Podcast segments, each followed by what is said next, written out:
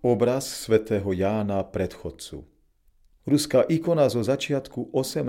storočia z Jaroslavly centrálne zobrazuje svätého Jána predchodcu v celej postave s veľkými anielskými krídlami ako aniela púšte. V pravej ruke drží putnickú palicu a v ľavej rozvinutý zvitok a na ňom misu so svojou sťatou hlavou.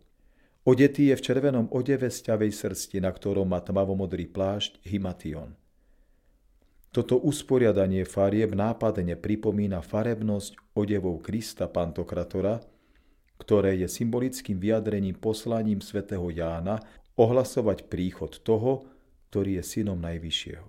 On sa stal predchodcom Krista, preto je oblečený v jeho farbách. Boží syn má v ikonografii spodný odev červený ako nebeský kráľ a vrchný odev tmavomodrý ako znak tajomného vtelenia. Stromy a sekera sú interpretáciou slov. Veď sekera je už priložená ku koreňu stromov. Každý strom, čo neprináša dobré ovocie, bude teda vyťatý a hodený na oheň. V pozadí ikony sú za dominantnou postavou svätého Jána predchodcu zobrazení dvaja iní Jánovia. Vľavo z pohľadu diváka svätý apoštol a evangelista Ján a vpravo svätý Ján Vojak. Centrálna ikona je zo všetkých štyroch strán lemovaná 20 klejmami spájajúcimi sa so životom svätého Jána predchodcu. Na tmavohnedom okraji ikony sú okolo klejm krátke popisy jednotlivých výjavov.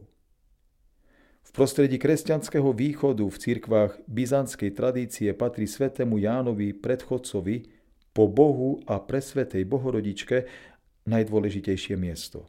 Jediný okrem Bohorodičky, Spomedzi svetých slaví svoj sviatok narodenia a aj počatia, pričom v priebehu liturgického roka sú mu zasvetené ešte ďalšie štyri sviatky, a to sťatie hlavy a následné sviatky, spájajúce sa s prvým, druhým a tretím nájdením hlavy svätého Jána predchodcu a sviatok zhromaždenia k svätému Jánovi predchodcovi.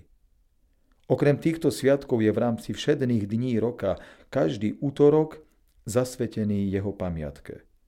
O jeho veľkej úcte svedčí aj množstvo chrámov, ktoré nesú jeho meno, ako aj ikonografia či úcta jeho telesných pozostatkov. Svetý predchodca ako posledný prorok starého zákona a prvý svedok nového zákona sa stáva spájajúcim článkom oboch zákonov. Táto ikona je súčasťou výstavy Svetosť ako ovocie Svetého Ducha. Výstava sa koná v priestoroch expozície ikony v Žiline od 4. júna 2023 a potrvá minimálne jeden rok.